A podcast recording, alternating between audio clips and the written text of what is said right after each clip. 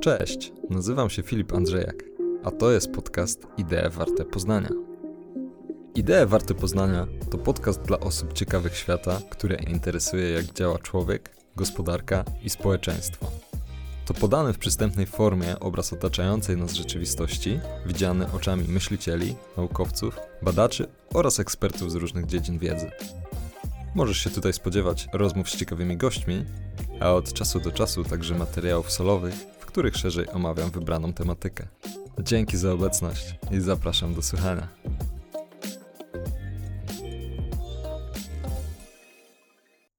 Jeśli na myśl o sztucznej inteligencji stają ci przed oczami człekokształtne roboty, które w pewnym momencie buntują się przeciwko ludzkości i postanawiają ją unicestwić, to nie całkiem o tym będzie dzisiejszy materiał. Można powiedzieć, że są dwa główne sposoby rozumienia sztucznej inteligencji. Ten pierwszy odnosi się do tego, o czym wspomniałem przed chwilą, i co jest bardzo często występującym motywem w różnego rodzaju filmach czy książkach science fiction, czyli inteligencji hipotetycznej, która bardzo przypominałaby inteligencję ludzką, natomiast realizowana byłaby przez procesy techniczne. Jest to bardzo utopijna wizja maszyny, które zaczynają myśleć, działać i zachowywać się jak ludzie. O tym rodzaju, czy o tej hipotezie sztucznej inteligencji także dziś porozmawiamy. Natomiast dzisiaj chciałbym Ci opowiedzieć przede wszystkim o sztucznej inteligencji w drugim jej rozumieniu. O sztucznej inteligencji w rozumieniu technologii, ale także dziedziny badań naukowych z zakresu informatyki oraz kognitywistyki. Ujmując to prościej, można powiedzieć, że sztuczna inteligencja to jest technologia, która ma w maszynach imitować inteligencję ludzką, lub po prostu inspiruje się sposobami funkcjonowania ludzkiego mózgu, tak, aby móc stworzyć urządzenia, maszyny, które będą wspomagać działalność człowieka. Jako sztuczną inteligencję możemy w tym ujęciu rozumieć cały wachlarz technik umożliwiających maszynom myślenie, imitujące w pewien sposób inteligencję ludzką. Warto jednak pamiętać w tym miejscu, że sztuczna inteligencja jest obecnie ciągle w początkowym stadium swojego rozwoju i nie jesteśmy nawet blisko osiągnięcia czegoś, co przypominałoby ludzką inteligencję. Można by zapytać to właściwie po co nam sztuczna inteligencja? Jeżeli nie myślimy tutaj o spełnieniu marzeń szalonych naukowców i wizjonerów, to możemy powiedzieć, że sztuczna inteligencja jest używana do zdecydowanie bardziej przyziemnych rzeczy. Sztuczna inteligencja już obecnie przy naszym poziomie zaawansowania technologicznego sprawia, że zadania, które dla człowieka są żmudne i czasochłonne, mogą być wykonywane przez maszynę. Już obecnie jest tak, że niektóre maszyny, niektóre algorytmy, niektóre procesy zaczynają przejmować dziedziny działalności, które wcześniej były zarezerwowane tylko i wyłącznie dla ludzi. Sztuczna inteligencja na pewnych polach zaczyna wyprzedzać nas, naszą inteligencję i nasze ludzkie zdolności. Jakie to pola, jakie dziedziny? Pomówimy o tym trochę więcej. Natomiast na początku chciałbym zaznaczyć, że warto pamiętać o tym, że sztuczna inteligencja w dobie dzisiejszej technologii jest czymś bardzo wąsko pojmowanym i odnosi się ona raczej do konkretnych dziedzin, konkretnych zastosowań pewnych algorytmów, które potrafią działać efektywnie. Ciągle daleko nam, być może nigdy nie da się dojść do tego momentu, w którym stworzymy jakąś ogólną sztuczną inteligencję. Sztuczna inteligencja wydaje się takim futurystycznym określeniem, czymś odnoszącym się do przyszłości, do tego, jak może wyglądać nasz świat. Natomiast realia są takie, że technologie oparte o sztuczną inteligencję są już tutaj z nami od pewnego czasu i zarówno ja, jak i ty wykorzystujemy je w naszym codziennym życiu. Pomyśl chociażby o wszystkich usługach głosowych, asystentach głosowych, w które są wyposażone nasze standardowe telefony. Objawem sztucznej inteligencji jest także automatyczne wpisywanie w kalendarz na telefonie spotkania po otrzymaniu zaproszenia przez maila czy SMS-a, czy wiele innych prostych, wydawałoby się prozaicznych rozwiązań technologicznych, do których się przyzwyczailiśmy i traktujemy jako coś zupełnie oczywistego. Są to nasze aparaty fotograficzne w telefonach, które potrafią rozpoznawać obiekty, wykrywać uśmiech, albo dawać powiadomienie o tym, że ktoś zamknął oczy na zdjęciu. Ale oprócz tych takich prostych zastosowań, to możemy także powiedzieć o rzeczach bardziej skomplikowanych, bardziej wyrafinowanych. Jako przykład podając tutaj chociażby technologię autonomicznych samochodów, które już jeżdżą po naszych ulicach. Mówiłem o tym szerzej w szóstym odcinku podcastu pod tytułem Czy autonomiczne samochody opanują nasze ulice? Zapraszam Cię serdecznie do posłuchania także tego materiału.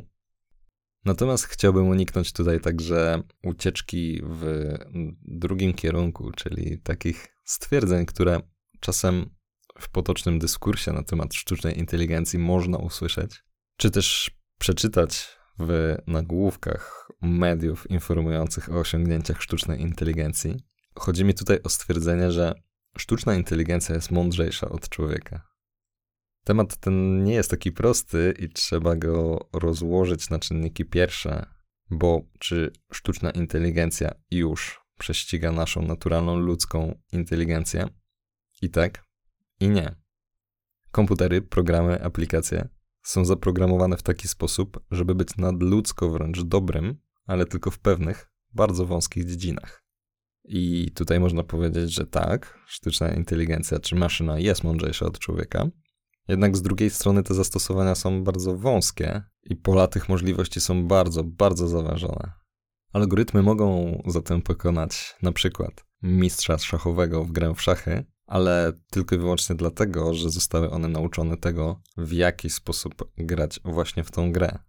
Gdyby wziąć tą samą sztuczną inteligencję, opartą o te, o te same algorytmy i zestawić ją w konkursie rysowania, to człowiek wygra. Można więc powiedzieć, że w chwili obecnej rozwiązania sztucznej inteligencji potrafią być lepsze od człowieka, ale tylko w pewnych wąsko określonych dziedzinach. Jeżeli chodzi o taką, nazwijmy to, ogólną inteligencję, to ciągle wygrywamy. Przynajmniej na razie. W miarę jak sztuczna inteligencja rozwija się, jest doskonalona, mm, wydaje się też, że coraz trudniej jest i coraz trudniej będzie rozróżnić to, co zostało wytworzone przez człowieka, a co przez maszynę. Istnieje tak zwany test, test Turinga, który został wynaleziony w latach 50. XX wieku przez matematyka o tym samym nazwisku, Alana Turinga. Był to jeden z twórców dziedziny nauki, jaką jest informatyka, a zarazem określany jest mianem ojca sztucznej inteligencji. Test Turinga pozwala na zweryfikowanie inteligencji maszyny, konfrontując ją z ludzką inteligencją, poprzez zadanie serii pytań przez człowieka zarówno drugiej osobie, jak i badanej maszynie. Jeśli człowiek, rozmawiający zarówno z maszyną, jak i z człowiekiem, nie potrafi rozpoznać, czy rozmawia ze sztuczną inteligencją, czy też z inteligencją prawdziwą, naszą ludzką, maszyna zdaje test na sztuczną inteligencję. Przez bardzo długi czas żadna maszyna oparta na algorytmach sztucznej inteligencji nie była w stanie przejść tego testu. Ludzie za każdym razem byli w stanie rozpoznać, czy wchodzą w interakcję z człowiekiem, czy z maszyną. Było tak aż do 2014 roku, w którym to pewien algorytm po raz pierwszy zdał test Turinga. Choć nie przez wszystkich ten wynik jest uznawany, to można powiedzieć, że jest to pewien punkt przełomowy w rozwoju algorytmów. W ścisłym związku z tematem sztucznej inteligencji są także dwa terminy, które myślę, że warto będzie na tym etapie wyjaśnić. Pierwszy z nich to tak zwane uczenie maszynowe, natomiast drugi to tak zwane uczenie głębokie. Jeżeli chodzi o uczenie maszynowe, to możemy powiedzieć sobie, że to jest dział sztucznej inteligencji. Nie należy tych terminów używać wymiennie czy synonimicznie. Dział ten zajmuje się algorytmami umożliwiającymi uczenie się maszynom poprzez zdobywanie doświadczenia na podstawie danych. Wykorzystuje się tutaj tak zwane big data, z których maszyna sama selekcjonuje przydatne informacje. Na podstawie tych informacji maszyny są w stanie zauważyć pewne wzorce zachowania i wyciągnąć wnioski. Co za tym idzie, można takiej maszynie, takiemu algorytmowi podać nowe dane i na ich podstawie znajdzie on rozwiązanie, które sprawdziło się w przypadku uprzednio analizowanych danych w podobnej sytuacji. Algorytmy oparte o uczenie maszynowe różnią się od tradycyjnych, e, zwykłych algorytmów w ten sposób, że te drugie, te tradycyjne algorytmy zaprogramowane są na zasadzie komend jeśli coś, to coś. Czyli jeśli nastąpi jakiś czynnik, nastąpi jakaś zmiana, to powinno się wydarzyć jakieś inne działanie. Reguły takiego algorytmu są więc z góry określone i nie ma tutaj dużego pola manewru. Wszystko, co zostało zawarte przez programistów, przez twórców tego algorytmu, będzie wykonywane zgodnie z tym, jak oni to zaplanowali. Natomiast w przypadku uczenia maszynowego to sam algorytm kreuje w pewien sposób swoją formę odpowiedzi na dane wyzwanie na podstawie analizy wcześniejszych danych. Tutaj a propos uczenia maszynowego można wspomnieć chociażby fundację OpenAI. Jest to fundacja badawcza założona m.in. przez Elona Muska, ale także Polaka Wojciecha Zarembę. Niedawno opublikowała API, czyli interfejs programowania aplikacji, który umożliwia ludziom dostęp do nowego modelu językowego o nazwie GPT-3. Jest to najpotężniejszy jak do tej pory model języka sztucznej inteligencji, jaki kiedykolwiek został udostępniony publicznie. GPT-3 to model uczenia maszynowego, który generuje tekst. Jeśli poda się mu odpowiednią ilość tekstu związanego z jakimś tematem, to potrafi on generować dalszy ciąg tego tekstu. Można powiedzieć, że jest to mm, generatywna sztuczna inteligencja oparta na kontekście. Oznacza to, że jeżeli sztuczna inteligencja otrzymuje jakiś kontekst, to próbuje wypełnić resztę. Jeśli poda się jej na przykład pierwszą połowę jakiegoś tekstu, eseju czy artykułu, to będzie ona kontynuowała pracę nad nim dalej, tak żeby go ukończyć. Tak jak algorytm GPT-3 jest oparty o słowa, tak inny algorytm dostępny na rynku, nazywa się on DALI, potrafi generować obrazki na podstawie słów.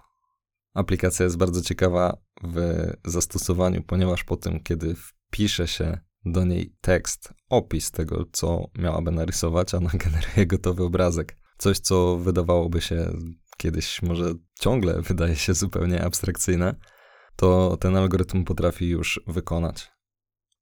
Drugim terminem, które w tym miejscu myślę, że warto byłoby wyjaśnić, jest tak zwane uczenie głębokie, deep learning z angielskiego.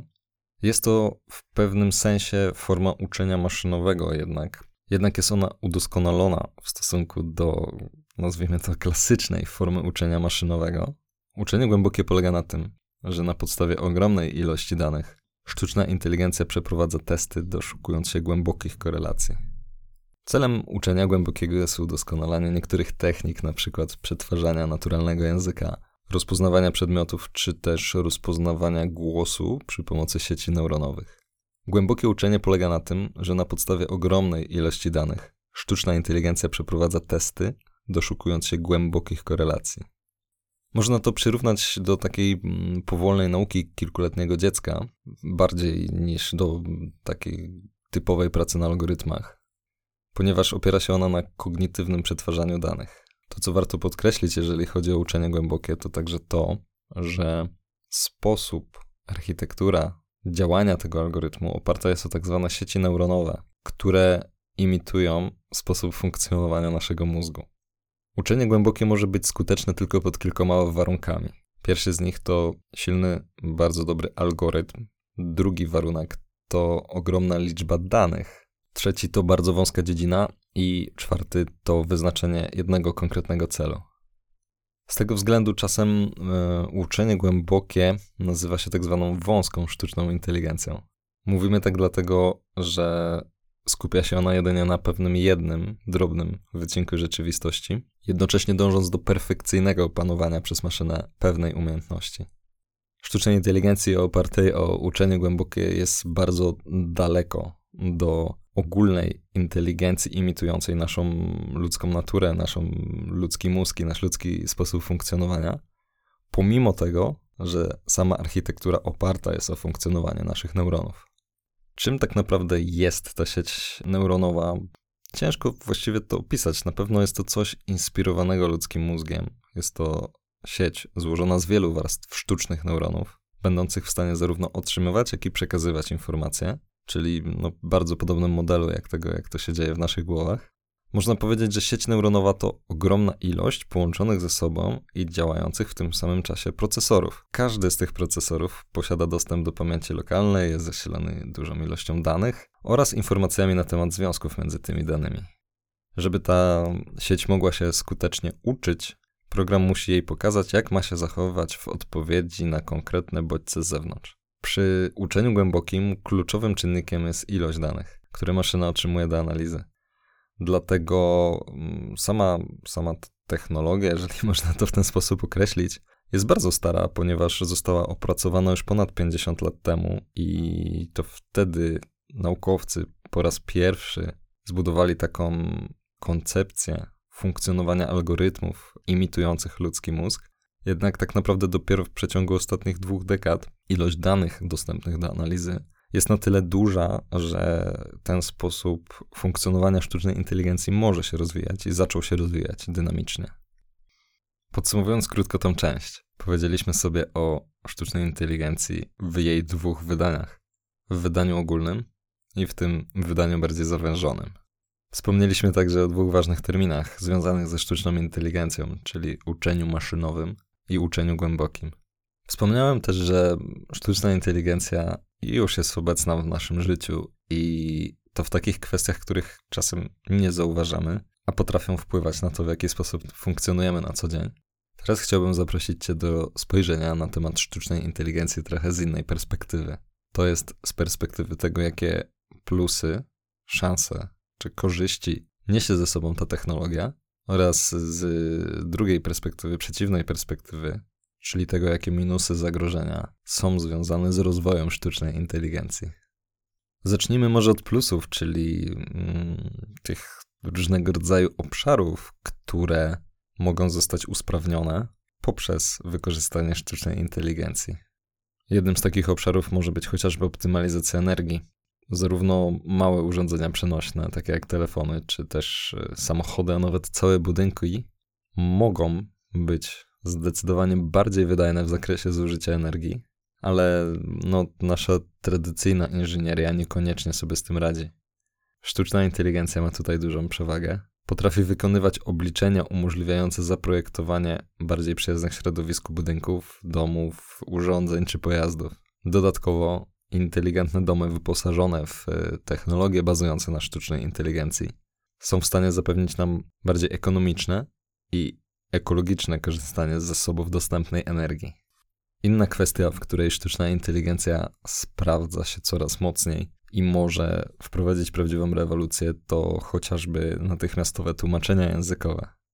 Jeśli byłeś kiedykolwiek za granicą e, w państwie, w którym nie dało się porozmawiać ani po polsku, a może i nawet niezbyt po angielsku, to wiesz doskonale, jaki to ból, aby się skomunikować w sposób szybki i efektywny.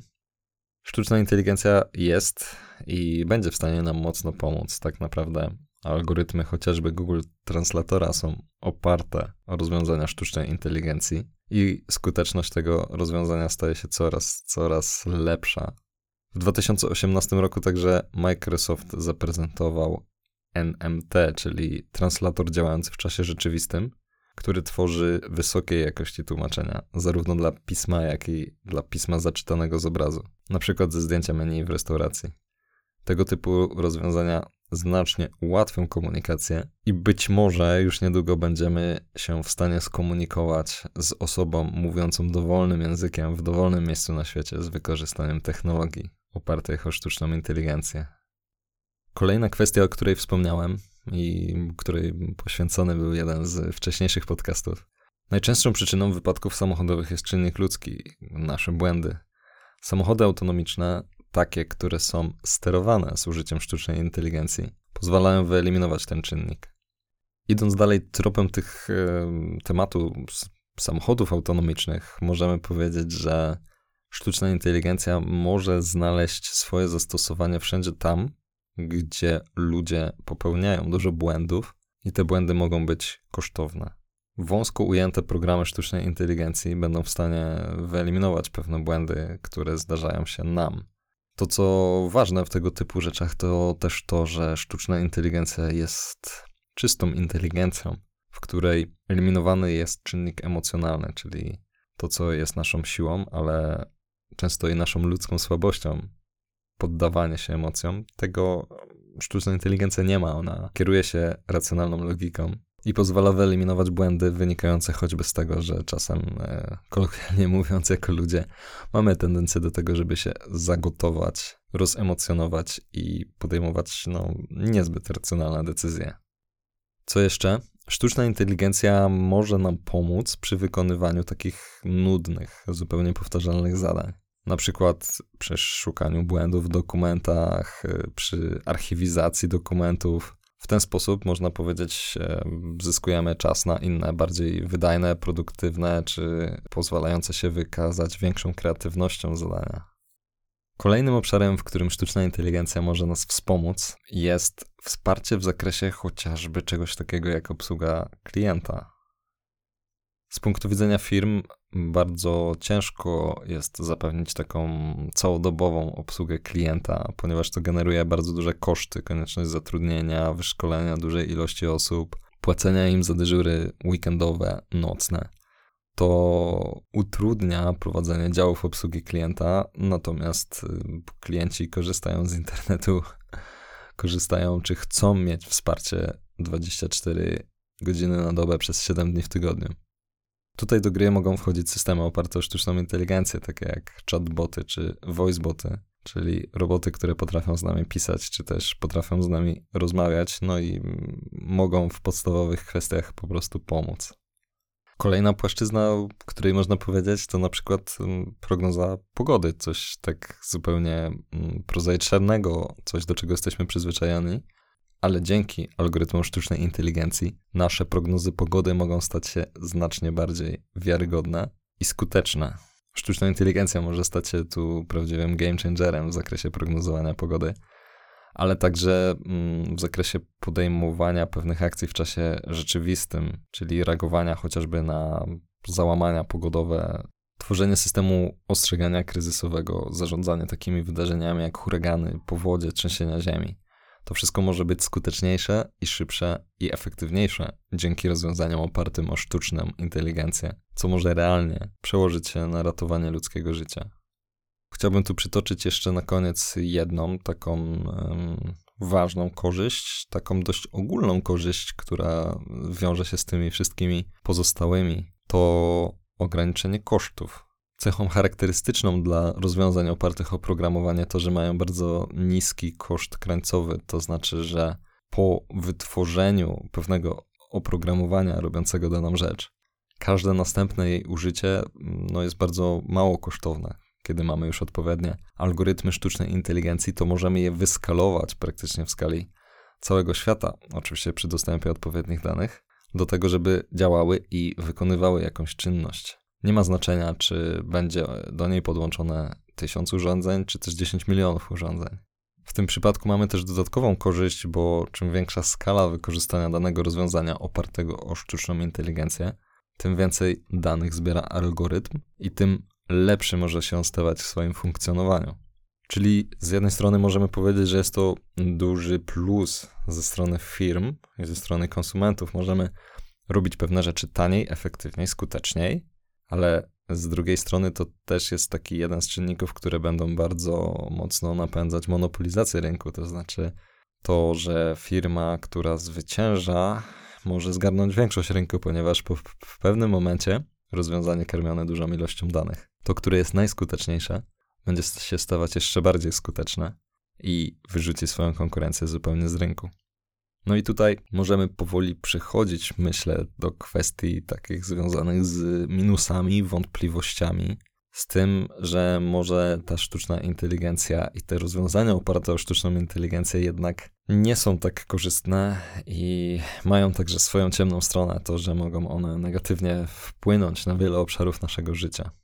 I te minusy są też bardzo istotne i warto o nich wspominać. Zresztą nawet osoby będące gorącymi zwolennikami technologii sztucznej inteligencji, jak chociażby wspomniany wcześniej Elon Musk, czy inne ważne postacie ze świata nauki i technologii, wszyscy podnoszą te wątpliwości i każą nad nimi dyskutować. Jesteśmy w takim punkcie, gdzie mamy technologię, możemy ją dalej rozwijać. Pytanie tylko, czy powinniśmy to dalej robić. I tutaj możemy się odnieść do tego, do tego takiego bardziej popkulturowego ujęcia sztucznej inteligencji, tak? Czyli tego, że to ryzyko, iż w pewnym momencie algorytmy przejdą na stronę zła i osiągną nad nami tak dużą kontrolę, że nie będziemy się w stanie im sprzeciwić. No, ta wizja rodem z filmów science fiction, ale ona też ma jakieś pewne uzasadnienie i może budzić pewne wątpliwości. O tym sobie za chwilę jeszcze porozmawiamy.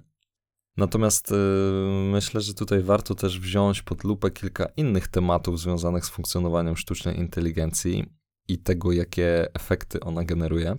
Takich tematów, które mm, są powiedzmy, że bardziej przyziemne, czy też może dostępne krótkookresowo i już za chwilę mogą wpływać realnie na nasze życie.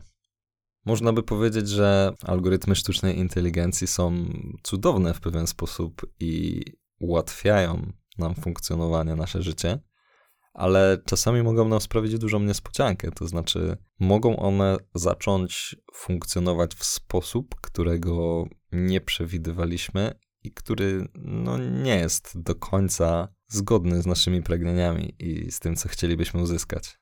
Tak jak wspomniałem wcześniej, sztuczna inteligencja, aby mogła skutecznie funkcjonować, musi mieć określoną pewną wąsko zawężoną dziedzinę, musi mieć określone dane do tego, żeby móc na ich podstawie wyciągać wnioski i ulepszać sposób swojego funkcjonowania, ale także musi mieć określony jakiś pewien konkretny cel, który powinna osiągnąć. Jako ciekawostkę, ale jednocześnie coś, co może być znamienne, czy może być takim sygnałem ostrzegawczym dla nas, możemy podać sztuczną inteligencję algorytmy grające w Tetrisa, zaprogramowane po to, żeby grać w Tetrisa jak najdłużej. Zadanie wydaje się dla nas proste, logiczne, tak? Chodzi o to, żeby tak ustawiać klocki, aby znikały i utrzymać to jak najdłużej.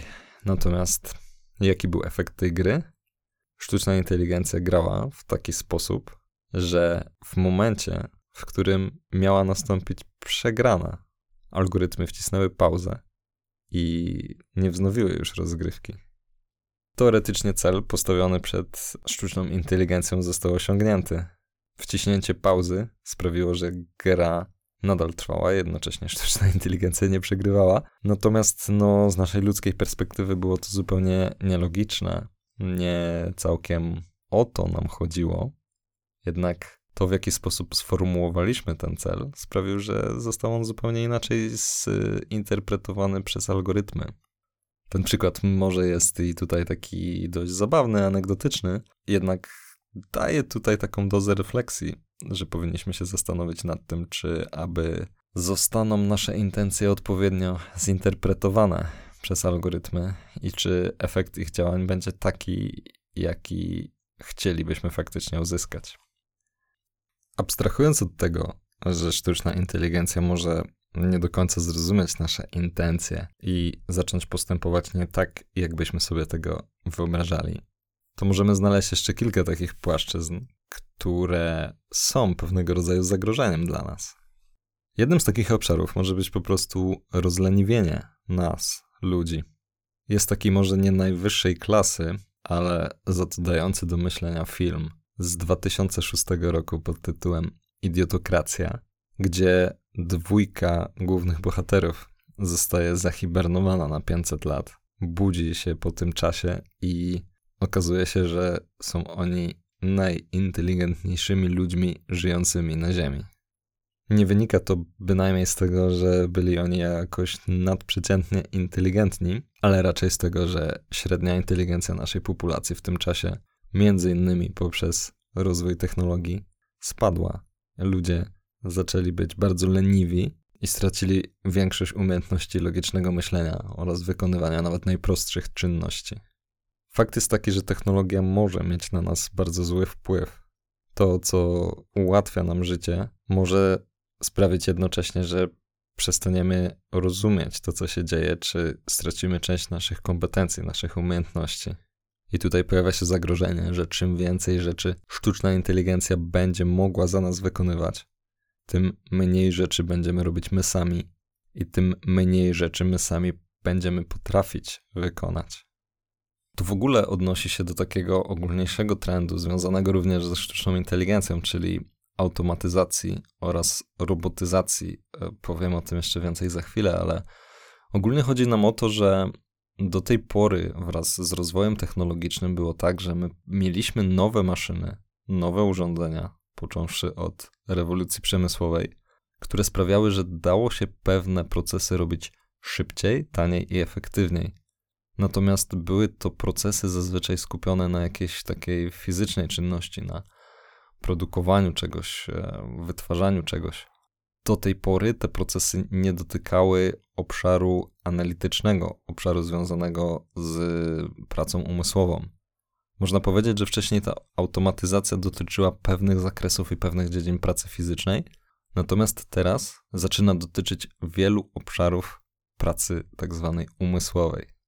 Sprawia to, że zaczyna się tutaj zasadne zadawanie pytań o to, czy rewolucja w sztucznej inteligencji i postępy tej technologii nie sprawią przypadkiem tego, że będziemy mieli więcej osób bezrobotnych. Tutaj wchodzi też kolejna istotna rzecz związana z samą charakterystyką tego, w jaki sposób sztuczna inteligencja funkcjonuje, w jaki sposób się rozwija, czyli możliwa polaryzacja i zwiększenie się nierówności społecznych. Według szacunków firm badawczych, wykorzystanie technologii opartych o sztuczną inteligencję może przyczynić się do zwiększenia globalnego PKB o blisko 16 bilionów dolarów do 2030 roku.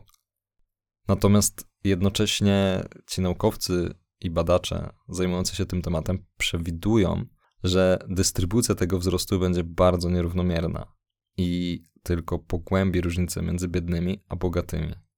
70% z tego wzrostu gospodarczego będzie najprawdopodobniej wygenerowane przez dwie największe gospodarki światowe, to jest gospodarkę chińską i amerykańską. Może także to zwiększyć przepaść pomiędzy bardzo bogatymi a biednymi, czy też może między bardzo bogatymi a resztą ludzi. To jest powiązane z likwidacją wielu miejsc pracy. Sztuczna inteligencja dzięki swojej efektywności w wykonywaniu poszczególnych czynności może doprowadzić do utraty pracy przez wielu ludzi, jednocześnie podnosząc wydajność tych rozwiązań, obniżając ich koszty. Jeszcze bardziej zyska na sile tutaj zasada, że zwycięzca bierze wszystko. Ten, kto będzie posiadał tą sztuczną inteligencję, która będzie stawała się coraz lepsza razem ze wzrostem skali jej działania, będzie zyskiwał coraz więcej. Naukowcy szacują, że w samych Stanach Zjednoczonych w przeciągu najbliższych 15 lat redukcja dostępnych miejsc pracy dzięki, czy też jakby z powodu wdrażania rozwiązań opartych o sztuczną inteligencję może sięgnąć nawet 50% miejsc pracy występujących obecnie. Natomiast te firmy i te projekty, które będą pierwsze i będą najefektywniejsze w wykorzystaniu rozwiązań opartych o sztuczną inteligencję, mogą osiągnąć naprawdę spektakularne wyniki. Pomyślmy chociażby tutaj o jednym z najwyżej wycenianych startupów na świecie, czyli Uberze, który w tym momencie około 75% przychodów z wykonywanych kursów przekazuje dla kierowców. W momencie, kiedy Uberowi udałoby się wdrożyć w pełni autonomiczne samochody, te pieniądze zostałyby w kieszeni korporacji. Tym samym oznaczałyby dla działalności Ubera gigantyczną redukcję kosztów. Tysiące drobnych kierowców, którzy jeżdżą w tym momencie i uzyskują w ten sposób dochody, zagrożeni są stratą pracy. Natomiast firma będzie mogła osiągać nieporównywalnie lepsze wyniki finansowe. Co istotne w tym przypadku, ten kryzys bezrobocia wywołany przez rozwiązania wykorzystujące sztuczną inteligencję dotknie w większym stopniu osób wykonujących pracę umysłową niż pracę fizyczną. Jeżeli chodzi o nasze zdolności manualne, to jak funkcjonują i co są w stanie zrobić nasze ręce, to są one zdecydowanie efektywniejsze niż maszyny i będą jeszcze bardzo, bardzo, bardzo długo wykorzystywane.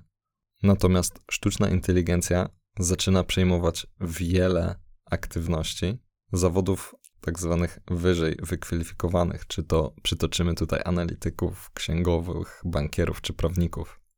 Co do zasady też te zawody umysłowe, czy ta praca umysłowa zazwyczaj jest wyżej wynagradzana, także stanowi to większy motywator kosztowy dla firm wdrażających rozwiązania sztucznej inteligencji, a jednocześnie może bardzo negatywnie wpłynąć na dochody tzw. Tak klasy średniej. Co jest jeszcze istotne, to prędkość tych zmian.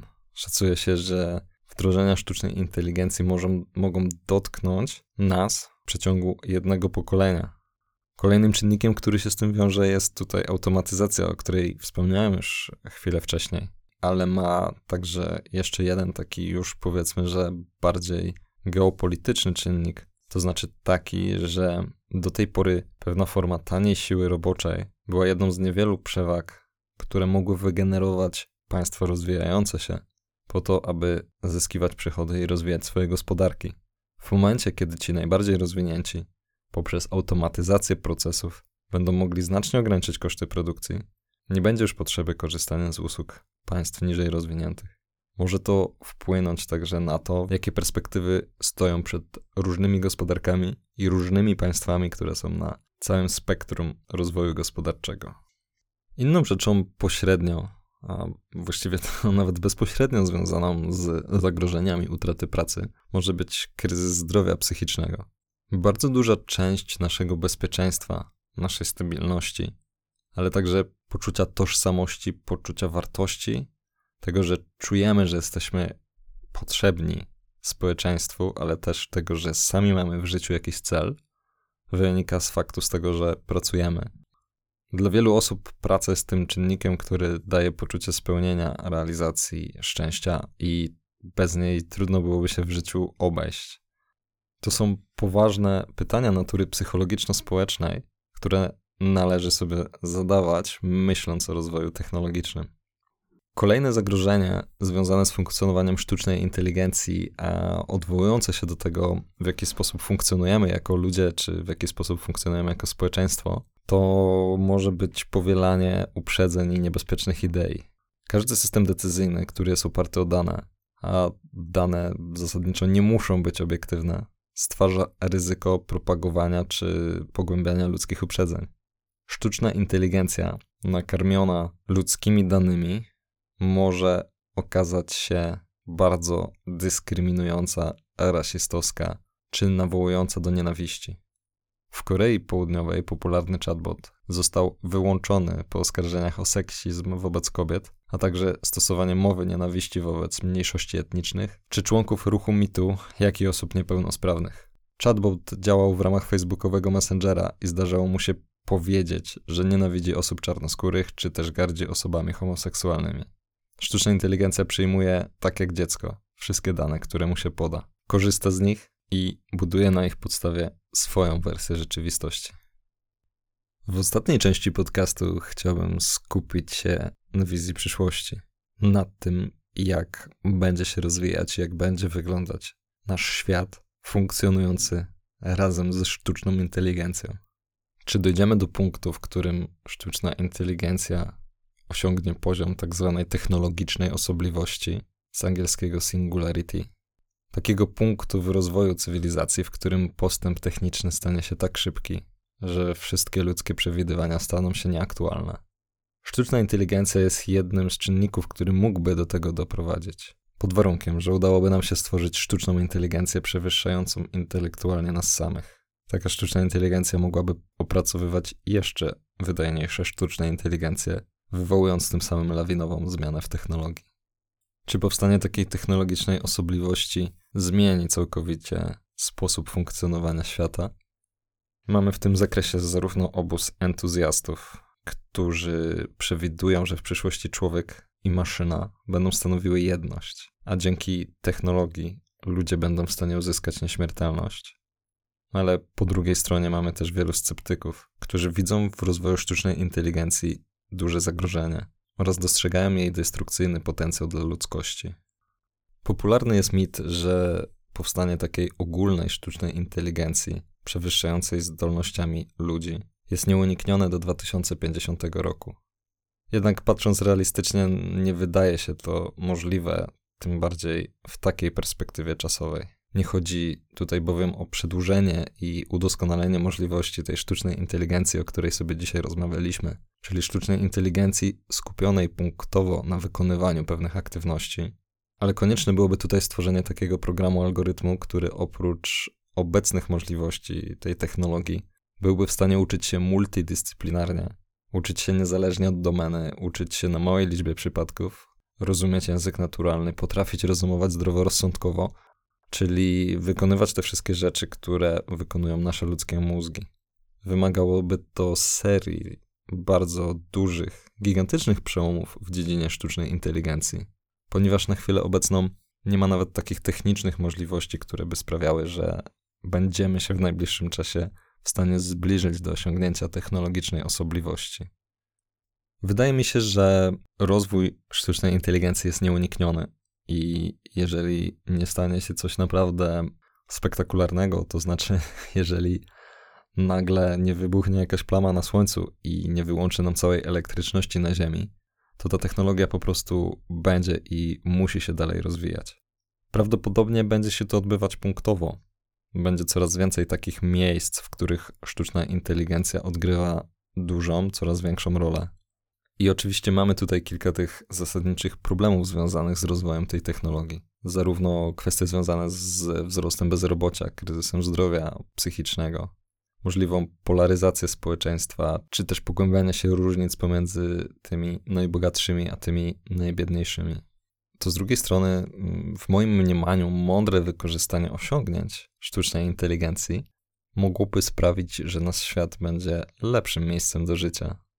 Być może będziemy musieli się głębiej jako cała społeczność zastanowić, w jaki sposób chcemy żyć, w jaki sposób powinniśmy żyć i co robić. Może to dobry moment i dobry punkt na to, żeby wykorzystać technologię do przewartościowania wartości społecznych i wykorzystania tego, co odróżnia nas od maszyn, czyli tego, że posiadamy emocje, posiadamy empatię, posiadamy zdolność do tworzenia społecznych więzi. I w świecie, który będzie zdominowany przez sztuczną inteligencję, powinniśmy skupić się na tym, w czym jesteśmy lepsi i czego algorytmy nie zrobią za nas. Ponieważ w sklepach nie będzie potrzeba kasjerów, to może będzie potrzeba konsultantów do spraw zakupów, z którymi po prostu będzie można porozmawiać, zadać pytanie, czy nawiązać jakąś relację. Jeśli będą leczyć nas maszyny i algorytmy, to może nie będzie potrzebny nam lekarz, ale będzie potrzebny ktoś, kto będzie się zajmował relacjami międzyludzkimi, kto będzie potrafił omówić odpowiednią diagnozę, kto będzie posiadał empatię do tego, żeby rozmawiać z pacjentem. Być może to tutaj leży przyszłość naszych aktywności, przyszłość zawodów, które będziemy wykonywać. Czy tak będzie? Nie da się połączyć kropek patrząc w przyszłość. Można je połączyć tylko patrząc wstecz. Wydaje mi się, że ani skrajnie optymistyczne, ani skrajnie pesymistyczne wizje nie mają szansy na realizację. Problematyka sztucznej inteligencji jest bardzo ważna i bardzo poważna. Myślę, że powinniśmy o niej rozmawiać, rozwijać ją i uczyć się wykorzystywać ją w mądry sposób.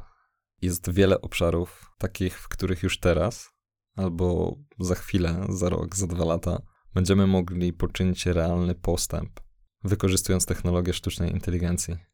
Do tematu sztucznej inteligencji powrócę jeszcze w podcaście nieraz, skupiając się bardziej na konkretnych wykorzystaniach i konkretnych odcinkach oraz konkretnych aspektach związanych z funkcjonowaniem sztucznej inteligencji, które mogą mieć wpływ na nas już za chwilę.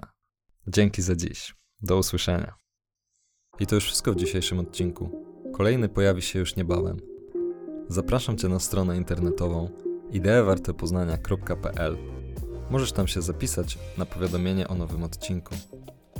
Aby dowiedzieć się więcej o kulisach produkcji oraz nadchodzących materiałach, zapraszam Cię do śledzenia mojego profilu w mediach społecznościowych. Znajdziesz mnie na Facebooku, Twitterze oraz LinkedInie pod hasłem Filip Andrzejek. Pozostajemy w kontakcie. Do usłyszenia.